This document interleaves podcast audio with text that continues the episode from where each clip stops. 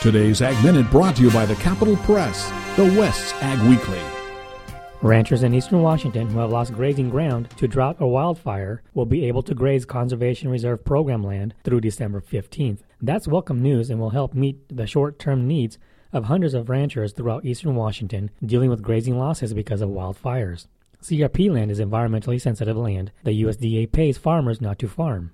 There are 1,250,073 acres of CRP land in eastern Washington, and FSA is allowing grazing with no reduction in government payments to landowners.